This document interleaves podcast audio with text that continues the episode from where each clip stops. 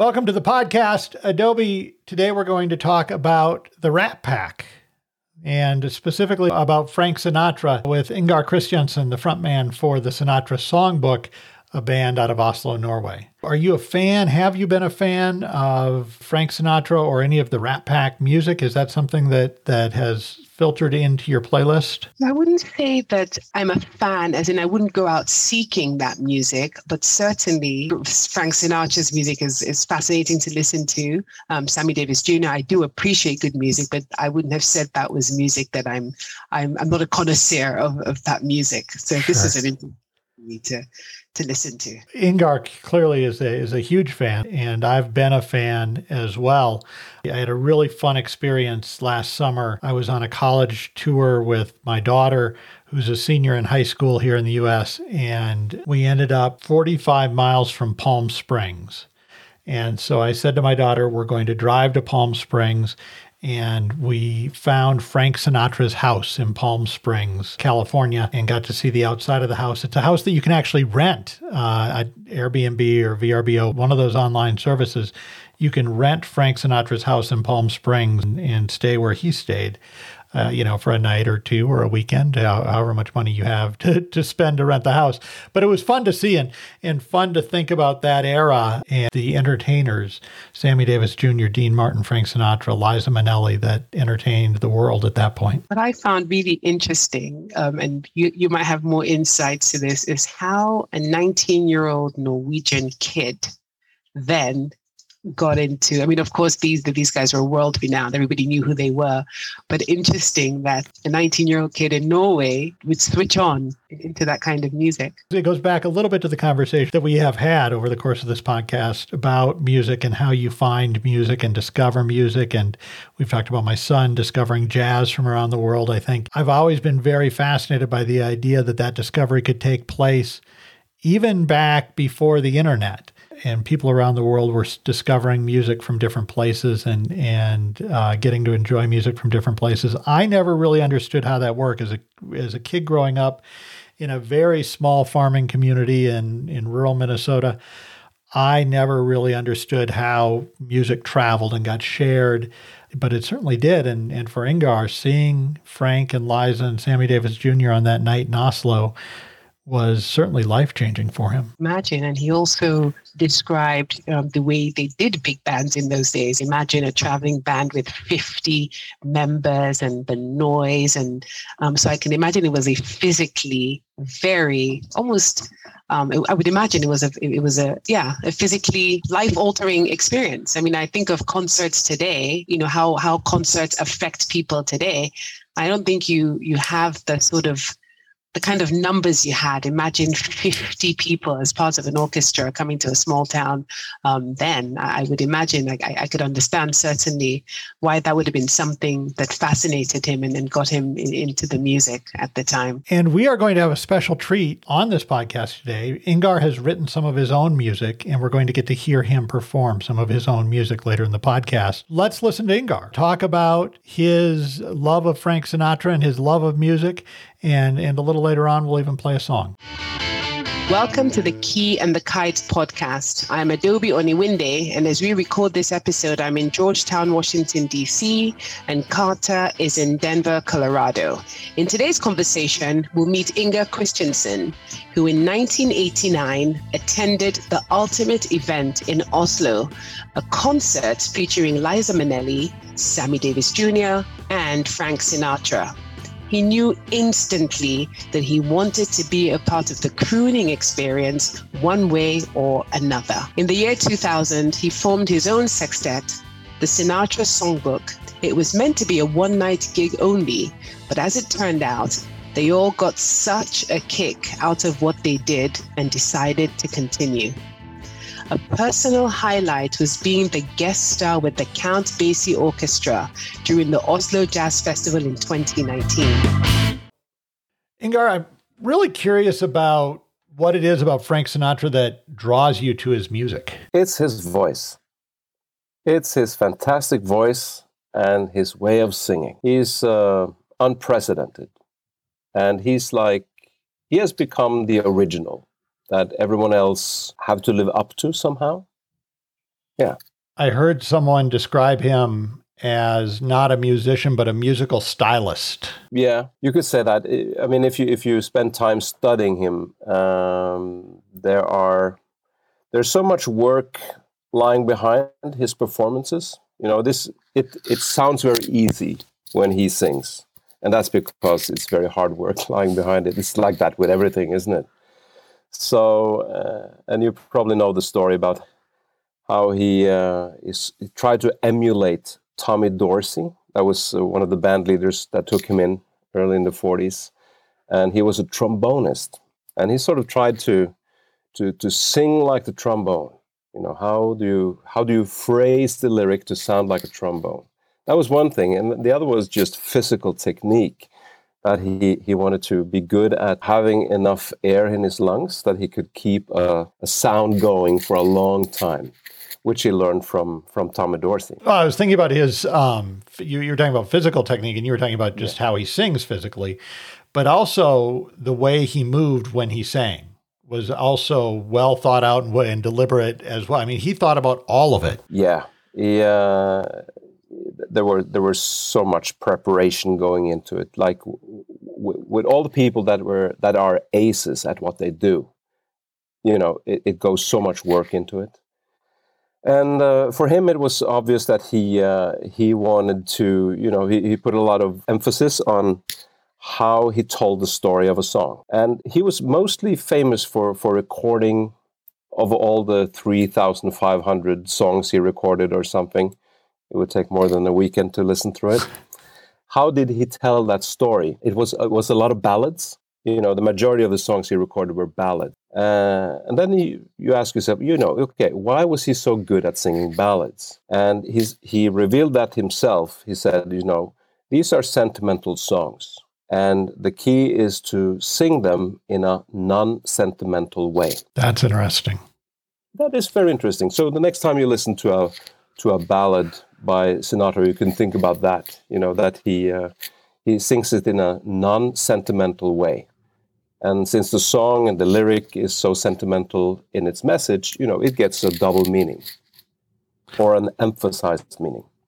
Do you remember the first time you heard him sing? Do you remember the first time you became aware of him? That was through a friend of mine because uh, nobody at my household played Sa- Frank Sinatra. He was not a popular figure when I grew up maybe not even for my parents, maybe for my grandparents. Anyway, I think the first time I heard it, it was probably My Way, uh, the Revolve song, English lyric by Paul Anka. Uh, and so, oh yeah, and the, the super hits that he left behind, that was My Way, New York, New York, and Strangers in the Night. Did he grab you right away? Or was no. it more gradual? More gradual. You know, life is so full of uh, accidental things. Uh, but my mother, she picked up on that uh, that my friend and I that we, we sort of liked this kind of music. And so when Frank Sinatra was coming to town, which was not very often, I live in Norway, he uh, he came along with a couple of friends, Liza Minnelli and Sammy Davis Jr. Wow. It was called, uh, yeah, it was a very and they called it the ultimate event. So that was a cool name for it. Yeah. so they they came, uh, and and my mother bought me tickets for this show, and so my friend and I were, we went to this uh, this show. It was in 16th of April, uh, 1989. So it was a few years back. Anyway, we're still going strong, and that experience was breathtaking to me because this i mean we're talking way before uh, there were three channels on the tv uh, you had to buy records to listen to the music. You know it, it was just very pre smartphones to put it very uh, very pre spotify so it was not very accessible this kind of thing. So when we, when you went to a concert like that and they toured with a huge band with strings and everything it was like a 50 man band Nobody does that today right. because nobody can afford it. And so it was sitting there, and just remember the overture that they started playing the concert, and it and that sound from that orchestra. I'd never heard anything like it. It was so so breathtaking. It was so beautiful, and uh, you know these things are just incredibly much better live than on recordings as well. And then they they they, they went on. The first guy out was Sammy Davis Jr. and you know, if you now, I know this is going to be about Frank Sinatra, but, right? But Sammy Davis Jr. is a completely different character. Uh, he has his his own style, and he is uh, not to insult Frank Sinatra uh, fans, but he's much more musical. Uh, we must remember that Sammy Davis Jr. was also a very very good drummer, actually. So he had a yeah, and his story is, is another one. But anyway, that was you know you really felt that okay, America is coming to visit, which was overwhelming. And then he, you know, sang some of the songs that I've heard before, and then he did also Mr. Bojangles, which was sort of like his his uh, his star act. And he also, you know, where we're standing with his hat, and I don't know if you have seen that, but it, it's just very breathtaking. It's, it's just a, a great number and he uh, he also tap danced for us. Uh, I don't know if you ever tried to tap dance. that is something that takes a while to get good. I, as a kid, even I was fascinated with people that could tap dance, and, and watching Sammy Davis Jr. on TV tap dance was always yeah. amazing to me. Uh, yeah, yeah. Loved it. I can't dance. I can't do any kind of dance, uh, much well, less you tap. Can, you but... can do the Shebatuka. so I'm really curious about I'm really curious about this because first of all, I've never I never got to see any of the Rat Pack live, um, which which I really okay. wish I could have. But the idea of mm. Sammy Davis Jr. and Liza Minnelli and Frank Sinatra coming to Norway with a big orchestra, Oslo. to Oslo with a big orchestra, and it had to be just a really powerful moment for the people in the audience to get to see that level of talent. It must have been, and of course, for the, for the, I was very young then, and, and so for, for the other ones who were there, I think there were a lot of people who grew up with this music, so they had like you know, they, this was the, the one time in their life that they could actually experience the music they loved live. Yeah, and so uh, my friend and I who, who were there, I don't think we realized what a big moment this was really until you know Sammy Davis Jr. was there and he did his act in the with the professionalism that only he had, and it was just like America is coming to town, and it was just uh, really special. We'd never seen or experienced anything like it, not on TV even. And and then Liza Minnelli, who was uh, you know it was a bit too much screaming for my taste, but anyway, it's Liza Minnelli, right? Uh, and then I really, uh, then something special happened when, of course, it was um, because they did this in turns. First, Sammy Davis Jr., for, then Liza Minnelli, and then the stage was set for please welcome on stage Mr. Frank Sinatra. And everybody just stood up and started started to applaud. That was a strong moment. I'm sure and it was. A few seconds later, with you know the best timing in the world, the band starts to play, and he's like, come fly with me, let's fly. And then we, you were off. It was it was fantastic. I'm curious about the impression that those three left on you. And was that a moment? Did you come away from that concert thinking, "I want to do that"? No, uh, well, maybe a little bit. It at least it was just. I was just a kid, so it was uh, well, kid, a kid. I was 19, I think. It it made a huge impression. So at least you know, I have to find out more about this.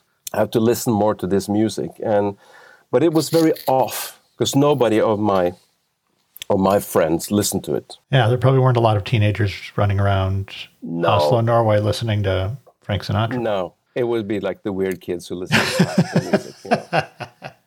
I'm fascinated about the idea. So my kids, and especially my son, use Spotify and YouTube and other online sources to discover music from around the world, right? Yeah. I mean, I think I think there was a point a couple years ago where my son decided to get into 1970s Nigerian jazz or something like that, right?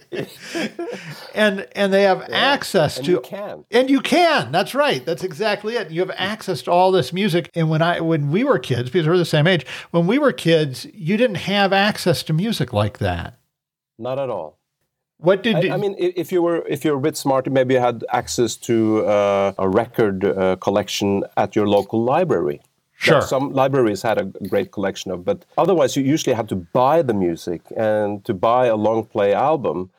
You know, it cost a lot of money. Yeah. And so, so the accessibility is of course very interesting. I remember when I in younger days after just finishing college or university in Oslo, I, I got a job at the NRK, which is the, the, the state uh, like the, the Norwegian BBC. And of course, there, what did they have there? You know, the biggest collection of records in the whole country. So, uh, and that gave me access to that. So I listened to a lot of music when I got to, to that place. So, uh, yeah, that's the way it was, really. I was always fascinated in, and I, I think I, I, may have told this story on, on the Jenny Grouse episode of the podcast, but I was introduced to the band REM, which became my favorite band, um, yeah. by a friend of mine. And I never knew how my friends got exposed to music like that, right? You're thinking mid 80s, yeah. small yeah. town, middle of nowhere, Minnesota and how do you find REM there? But people were still discovering music and finding it and introducing it to their friends, and yeah. and it was so much more of a face-to-face communal experience than sharing music is today. Definitely. Be- because you had to do it face to face. You couldn't send a Spotify playlist to someone. That's a very interesting point, really. You know, uh, how do we consume music and what does it do for us? I can remember from growing up that you know uh, hanging around in uh, uh well, uh, visiting each other and, and listening to records together. Yeah, it was like a you know that makes a big impact, and then you can discuss what you have listened to and stuff like that, and just uh, listen. That there's a certainly a, a very big difference.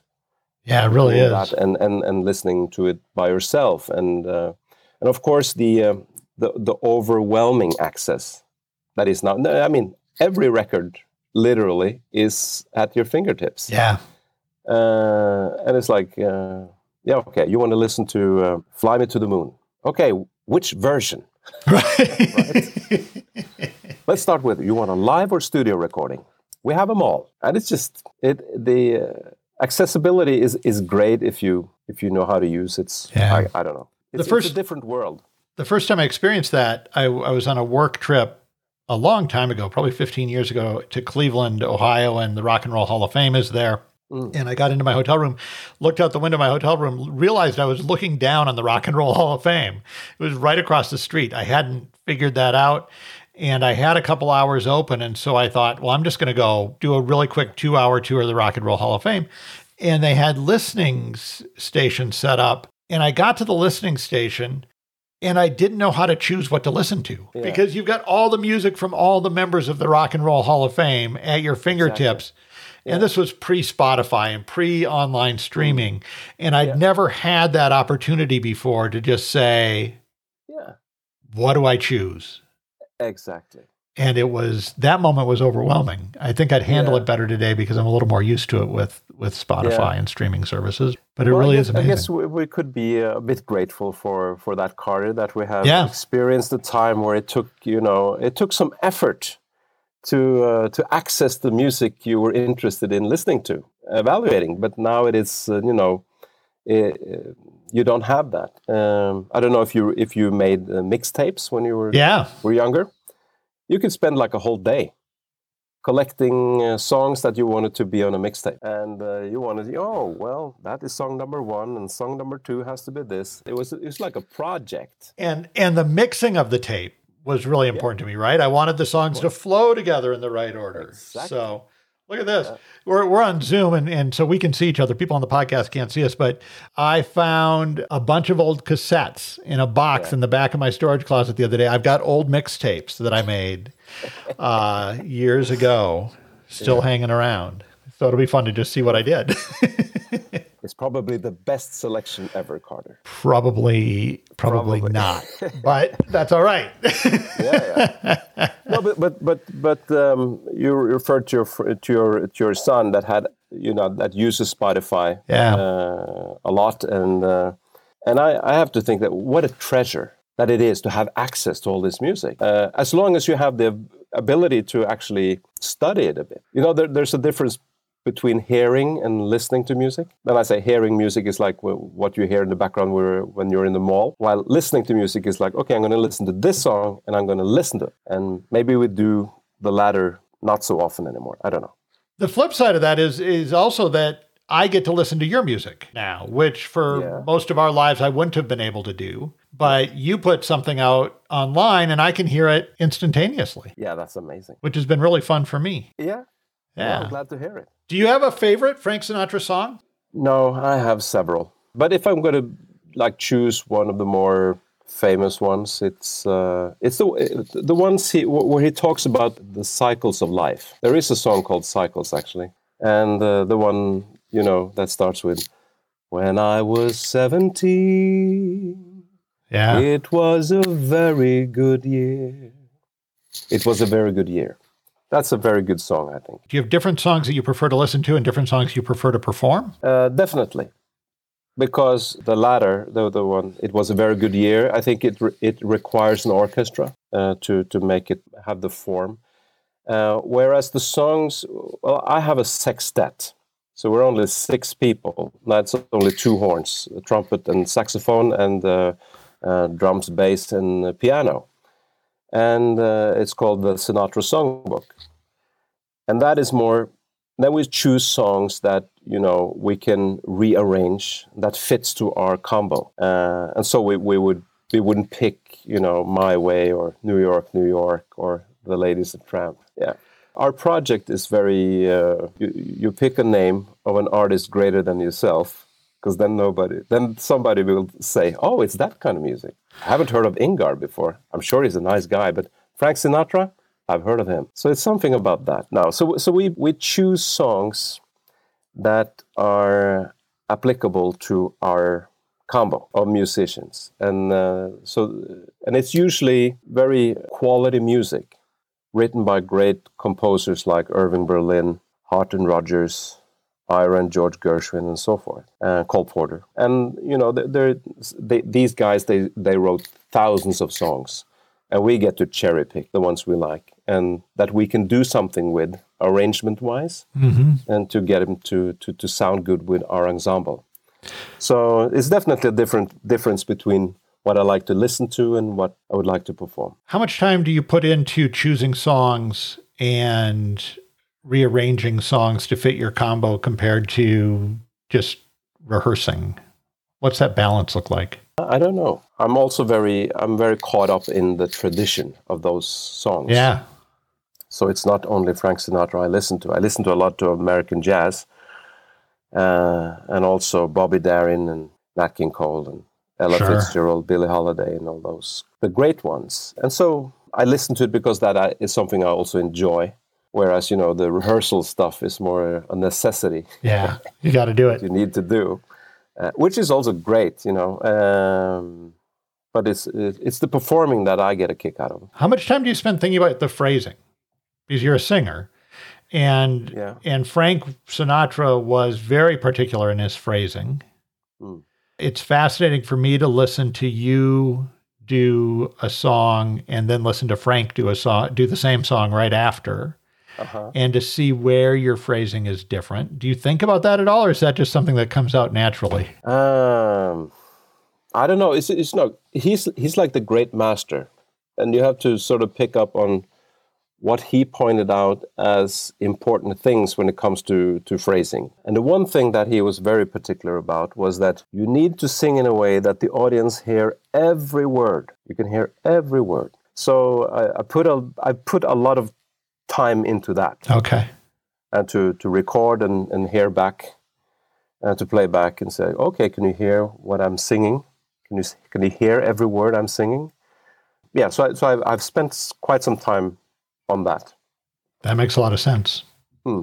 Frank was an actor too. Did that help draw you into to becoming a Frank Sinatra fan? I'm not sure. I haven't, I, I haven't seen that many movies that he made. Okay. I know that he participated in like 60 movies. His career is crazy. Well, Imagine just, just the time spending in a studio, Carter. Three and a half thousand songs recorded and 60 movies. I mean, how does it get in time to stay in California? Yeah, I don't know. It's what's interesting to me about it is that his career kind of hit big, Hmm. and then from kind of the end of World War II to sometime in the early fifties, it had a lull in his career, and he he lost his recording contracts, and it was Wagner actually period. Yeah, and it was actually the acting that helped him Hmm. get back on the stage in front of people, and and helped him pick up some some recording contracts. And I've I've wondered what how he viewed that transit that that time and that transition time. I think he was a very desperate man, and well, it's interesting to look back at you know the the conditions that he came out of. Hoboken, New Jersey. It was a poor neighborhood. I mean, his father was a fireman. They had an income. His father, his mother was a housewife, I think. And you know, it's just just like you wonder how come these guys like Sammy Davis Jr., Nat King Cole, Frank Sinatra, Tony Bennett, why are they so good, you know, at what they're doing? And a friend told me that they're singing for their lives. They're performing for their lives. Because that's all they knew.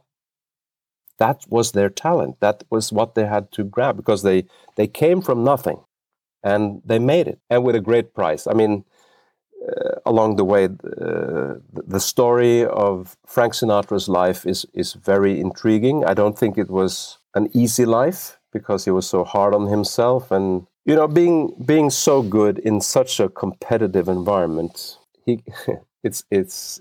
I don't think he was nice to everyone. I think that's probably true. Someone was left behind, and uh, but I, I think in when, when he, he became a big star again back in the 60s and he was very generous you know and uh, what he did for sammy davis jr will, will always be there as a as a token of his true values i think. Yeah i think that's right. What's it mean to you to get to perform these songs? To me it gives me great joy because it's it's great pieces of music and uh, they're different every time we perform them because that's the the joy thing of uh, of live performance. No, it's it's just uh, it also gives me I don't know if it's the right thing to, to compare, but like if you're an opera singer, you will always have to look up to Caruso and Pavarotti, right? Maybe Jussi Björling also, if there's any Swedish listeners with us. And uh, and I think it's the same with this when you when you perform this kind of music, which is like the American songbook, you have to look up to the stars, which are Ella Fitzgerald, Billie Holiday, Sammy Davis Jr., Dean Martin, maybe soon Tony Bennett, and Frank Sinatra, of course, Bobby Darin. It's, it's, you, you do it with, with, with, with, with a respect and, and, and sort of like, okay, this is a tradition worth bringing to new audiences. And it is the special thing about this music that it is the, uh, music is at its best performed live. And those other guys, they're not here anymore. But there are others that can sort of perform it, at least in the spirit of what it was back in the day. And good quality music, like it's written by Irving Berlin, Cole Porter, and the other guys, it deserves to live on. It's like Mozart. It's interesting to hear you talk about your role in helping the music live on and that sense of a musical journey for the song, for the writers.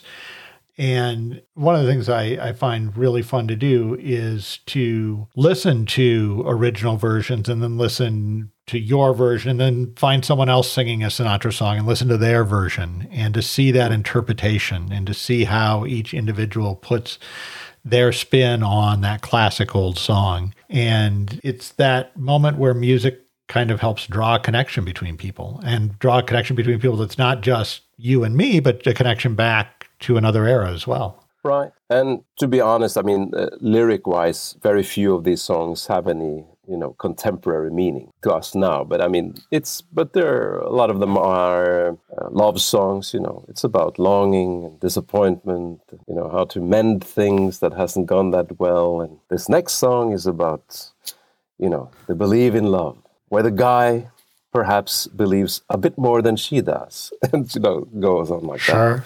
that. and, uh, yeah, you do some really interesting gigs around Norway every year. I think um, there's a you've, you've yeah. been to the concert house a few times. Do you have a dream gig? If you could, if you could do a dream gig with the Sinatra gig. songbook, what what would that look like?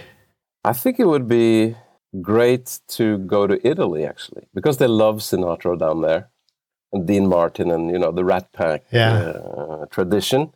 And Italians, uh, they you know they they just love music so much, and so I think it would be cool to like uh, be at uh, at these uh, square concerts, piazza concertos that they have in the summer. That uh, the one that Pavarotti started, for instance.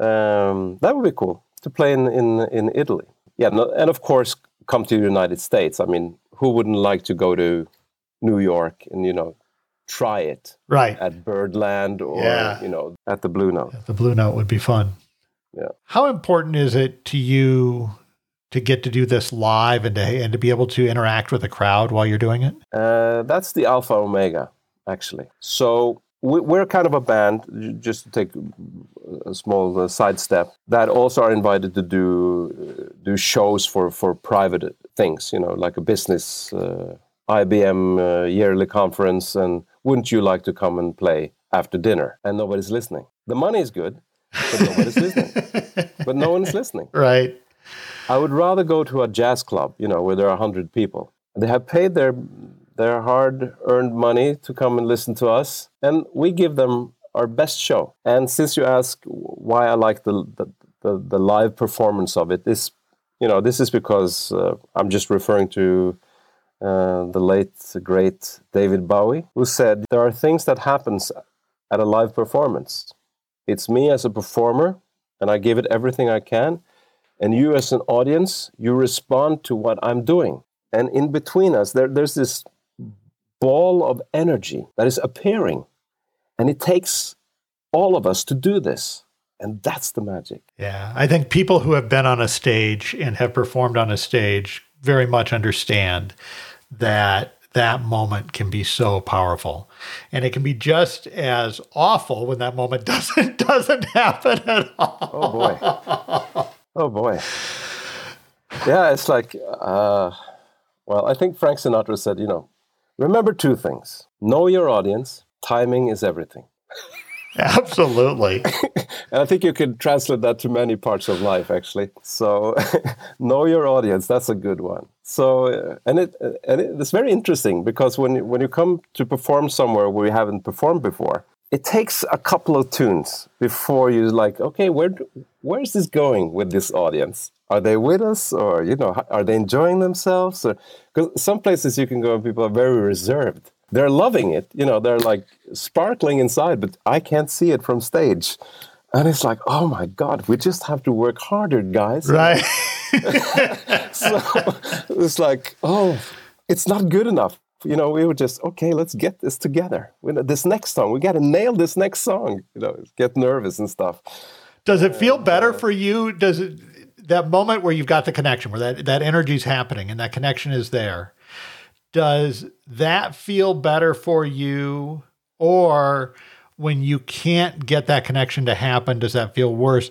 Which is which is a more profound feeling for you? I think, like uh, uh, in other areas of life where you have to work for it, Yeah, the reward is greater. I mean, when when you get on stage and people are with you from song number one, it's Yeah. just you know, it's it's just a it's a great trip because at least we we're a very um, outward going band.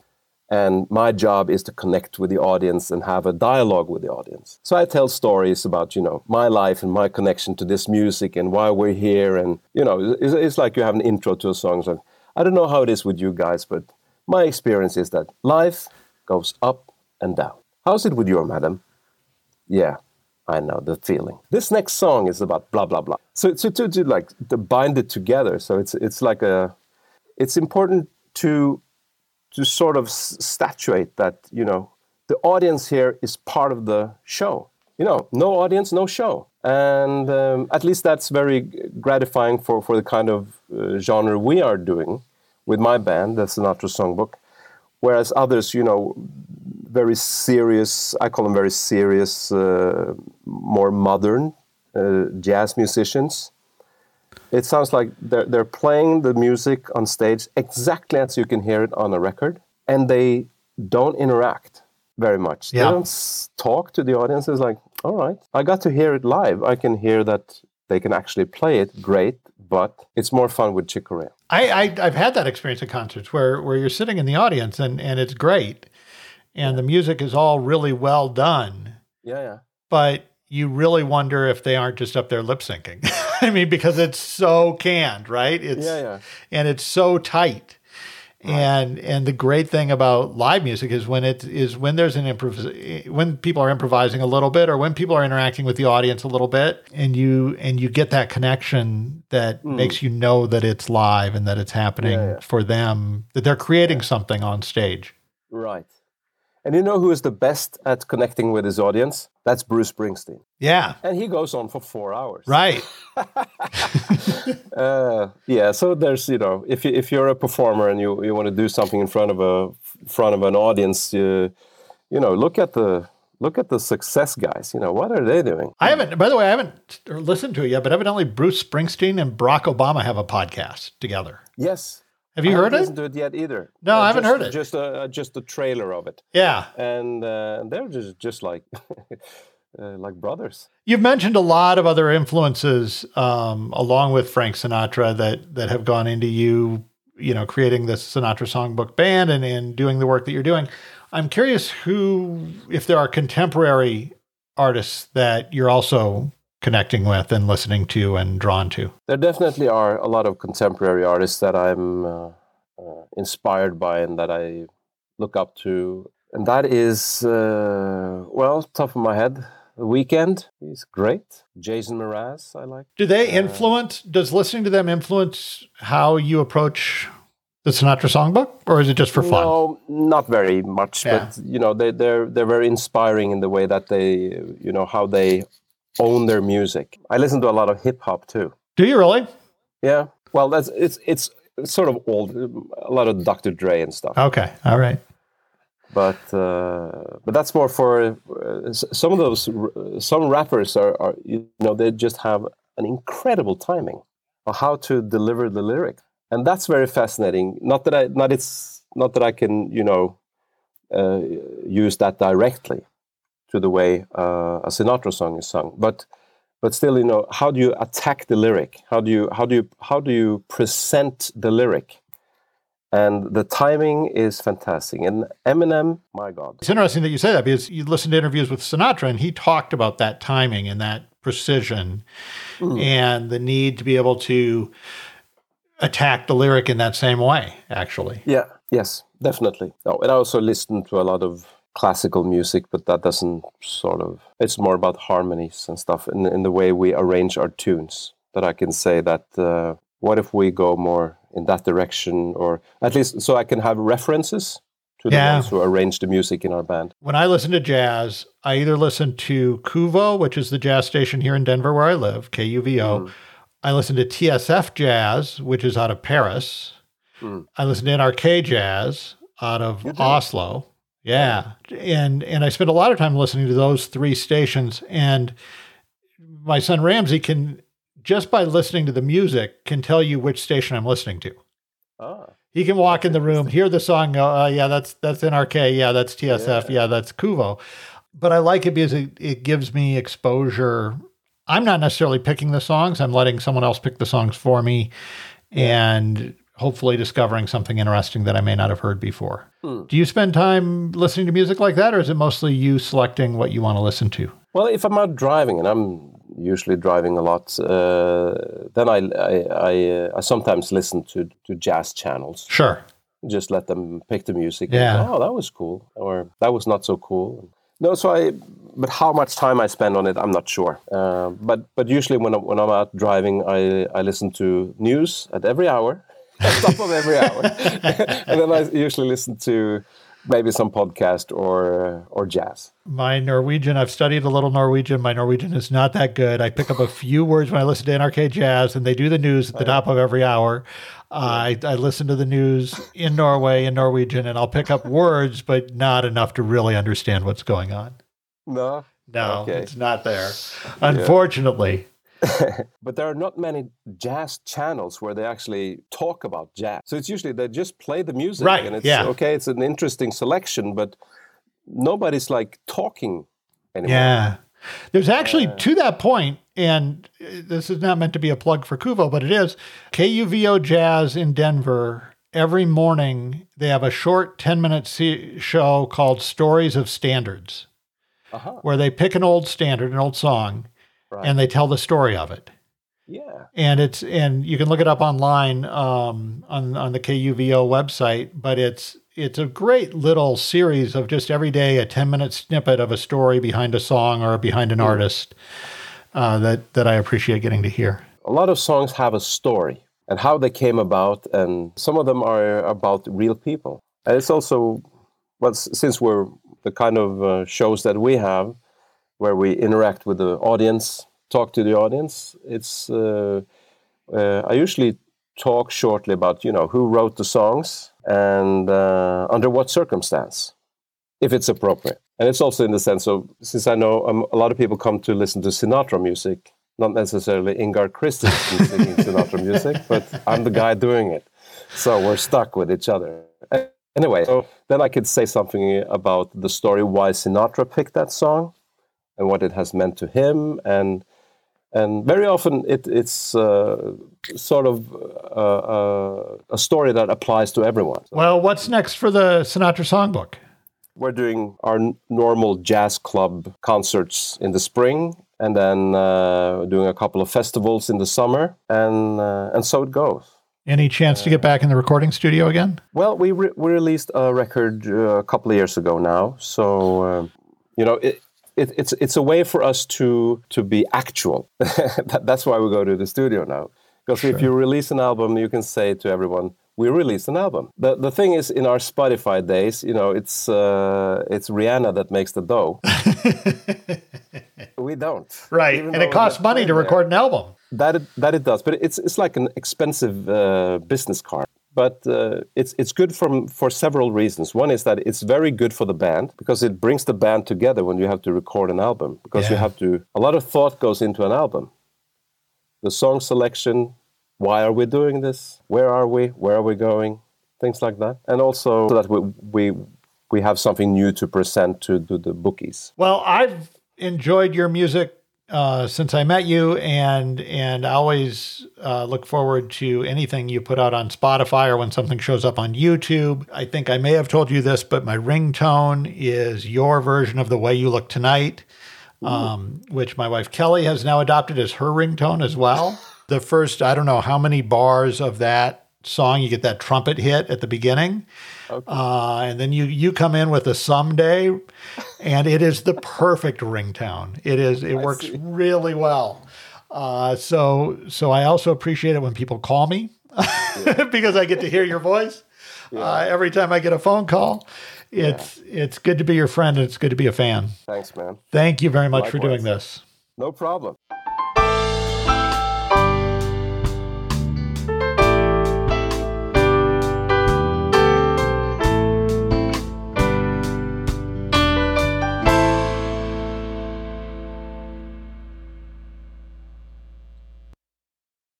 Considering that this was not my genre of music, this was a great conversation. Again, all the elements of how music travels and how people are affected by different kinds of music in different in, in different locales. I'd never heard of this band, but certainly um, as a result of this conversation, I'm going to be looking out to experience more of, of this Sinatra songbook band. It's really interesting. I met Ingar in the summer of 1989 after shortly after he had seen this concert and his love of Sinatra is foundational to my memories of him. I remember goofing around and singing New York, New York with him and and things like that. And and it certainly was an experience that moved him and certainly gave him a path in life that has been interesting and fulfilling for him. And how did you meet Ingar? Was he in the US? Yeah, we traveled together in a student group for a while and um, and met him that way. And I think the world of him. He's one of one of my favorite people in the world. Uh, just lovely, lovely, lovely guy. Uh, and I wish that I could sing half as well as he could. Uh, I've got no musical talent at all, but it's such a joy to get to listen to him sing. He does have a phenomenal voice. And, you know, the way he talks about performing the Sinatra songs, he means something that kept coming through. He said, you know, you have to do it with respect. You asked him about live performances versus just singing, doing recordings. And he said, you know, that this is a, a tradition that's worth bringing to new audiences. And you could really tell that this is a real passion for this guy. And the fact that he's even able to carry, you know, to pull it off. It's one thing to, to love Sinatra and to love Sinatra's music. And it's quite another to be able to pull off performing like Sinatra. So that was really interesting to listen to. I think one of the things about Frank Sinatra and Dean Martin and Sammy Davis Jr. is that they were all wonderful singers uh, and had amazing voices, but they were also all such performers and put on such a show when they performed. It wasn't just the music, they made sure that they engaged the audience and that what they brought to the audience was really a completely entertaining performance, even beyond the music. You know, I never got to see any of them live in concert. That would have been amazing. But to watch the old videos on YouTube and the old TV specials on YouTube is is just a lot of fun to see. I also loved uh, you asked him the question about his dream gig, as it were. And I was actually listening and I wrote down Vegas. I was so sure he would say Vegas. um, that his response was uh, putting on a show in a piazza in Italy somewhere. And I thought that that came from nowhere. But I can imagine having been to performances in piazzas in around Italy.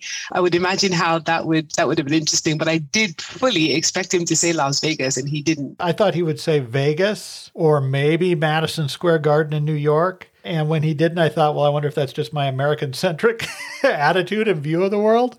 Uh, but I loved that answer of a piazza in in Italy, and loved the idea of of doing that kind of a show there. And I think what a wonderful place to do this kind of music. I'd I'd love to see him do a show there. That would be a lot of fun. Was my next question. Do they? So I guess they tour. They do. They do tour mostly around Norway. They're you know it's a part time gig. It's a side gig, and so they have full time jobs and they're doing other stuff. And so there's not a lot of time to pick up and travel. But they do gigs around Norway, especially in the summer when it's kind of jazz festival season and that kind of thing.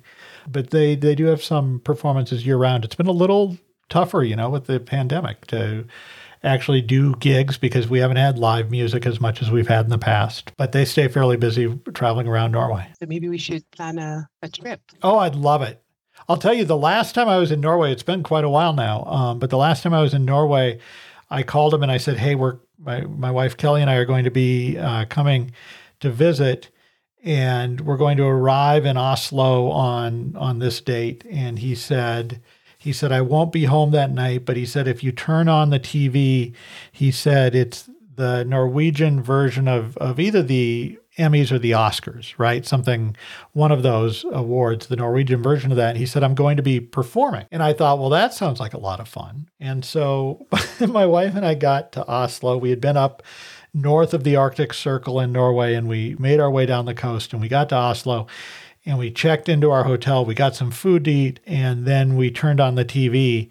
And I speak a few words of Norwegian. I don't speak more than a few words of Norwegian. My wife doesn't speak any Norwegian. And we watched the entire awards ceremony. And the final musical act was was Ingar and, and one of his best friends from childhood singing "Me and My Shadow" before they announced Best Picture or, or Best TV Show or whatever the whatever the award was, and it was so much fun to see and to see him perform on national TV in Norway. Said something about I think it asked him how important it is to do live performances in front of a crowd, and I think the phrase he used was, I mean, that's the alpha and omega of, of performing. What I thought was interesting was his comparisons to I think he talked about David Bowie and Bruce Springsteen, and you had said to him mean, you asked him who else his influences were, and it was interesting. He talked about these sort of great entertainers, great performers, but he said that watching them didn't influence the way he did his Sinatra performances, which I thought was really interesting. So I'm curious, Adobe, if growing up how aware you were of some of this music. So even though it's not my favorite genre of music, I was very aware of that music because my parents lived in, in the US in the 60s. New York, New York, doing it my way was actually one of my father's favorite songs. In fact, um, we, you know, we talked about after my father was buried, uh, we played doing it his way, you know, sort of like a Uh, it was an ode to you know his you know Sinatra and, and and the fact that my father appreciated that kind of music. So I was very much aware of, um, of that genre of music, but it just just it wasn't something that it wasn't my favorite. I, I didn't dislike it, but it just wasn't my cup of tea. I'm curious. This is a complete tangent, but uh, thinking about your father for a minute, your father was very important to you, and and when he passed away was it two years ago, I think? 2020. 2020, yeah. So two years ago. I watched his funeral online and I was always curious after the funeral, was there was there a, what's the tradition? Was there a reception? Was there a meal? What what was the tradition after that? So, so in my, my in our culture, you get buried on your property.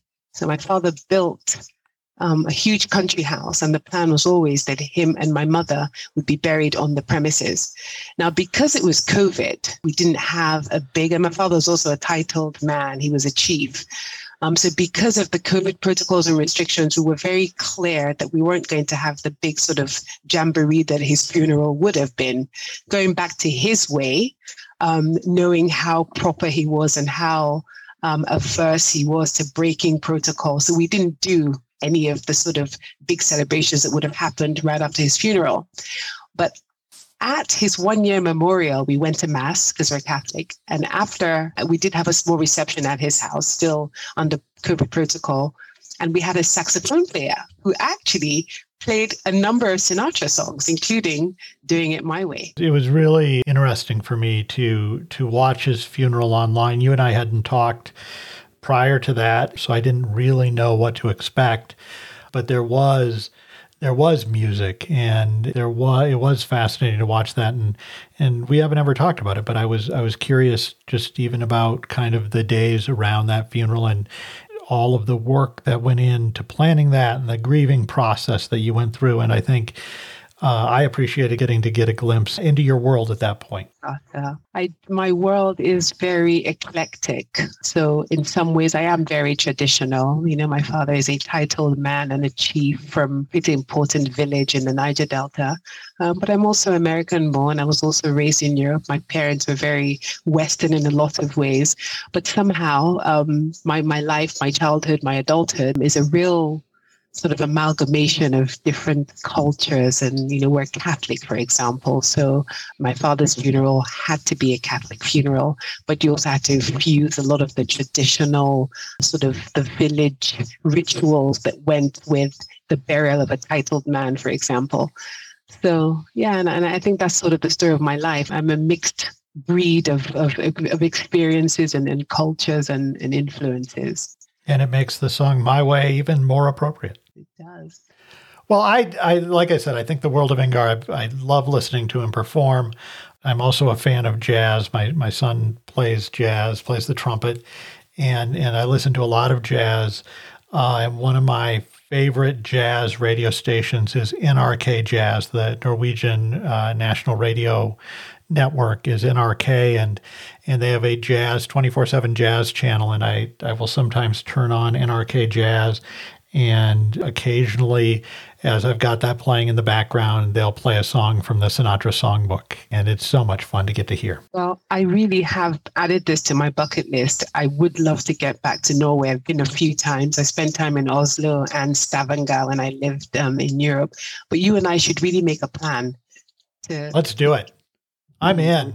I'm in. We're we've got a we've got a trip family a big family trip planned for 2022 uh, to Europe as long as the pandemic lets us do it. Uh, we're not going to get to Norway on that trip, but maybe maybe 2023, you and I and Kelly and and our families can meet up in Norway. Awesome. Spontaneity is the spice of life. That Let's would be a lot of fun. All right, Adobe, thank you. This has been fun. Thank you, Carter. As promised before we go, some original music from Ingar and the Sinatra Songbook. This one is called Hanging On to a Lover's Dream on the key and the kite.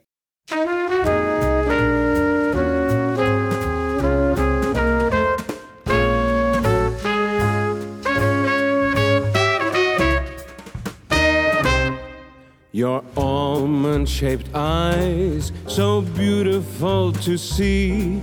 The scent that you carry cast a spell over me. the softness in your voice, impossible to hate. Why put on a plate, dear? It's already getting late. I'd love to have at hand your compliments of joy. If only you would trust me, I will not be too coy. I'll always be there for you. Just how long can it take to sort through all the true and get rid of all the fake? When our push comes to shove, I must leave it up to you. You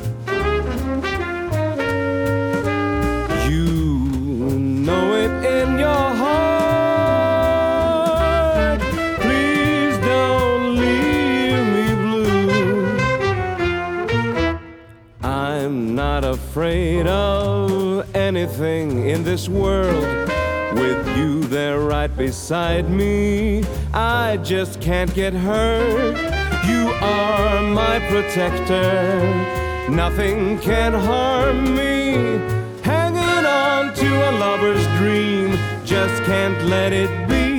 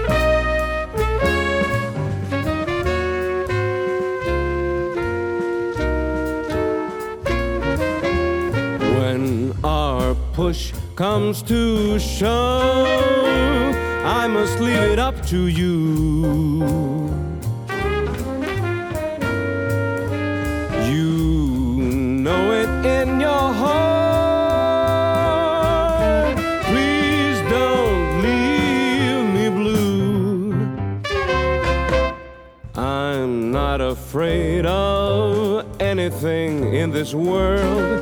With you there right beside me, I just can't get hurt. You are my protector, nothing can harm me.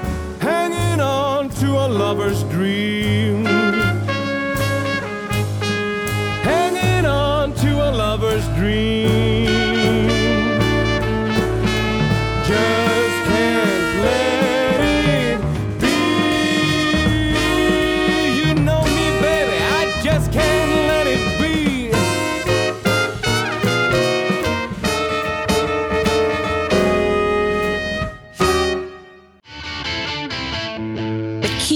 Kite podcast was created and hosted by Carter Hedrick and co hosted by me, Adobe Oniwinde. Our social media manager is Laurel Hedrick. If you've enjoyed today's podcast, please help us out and let other people know.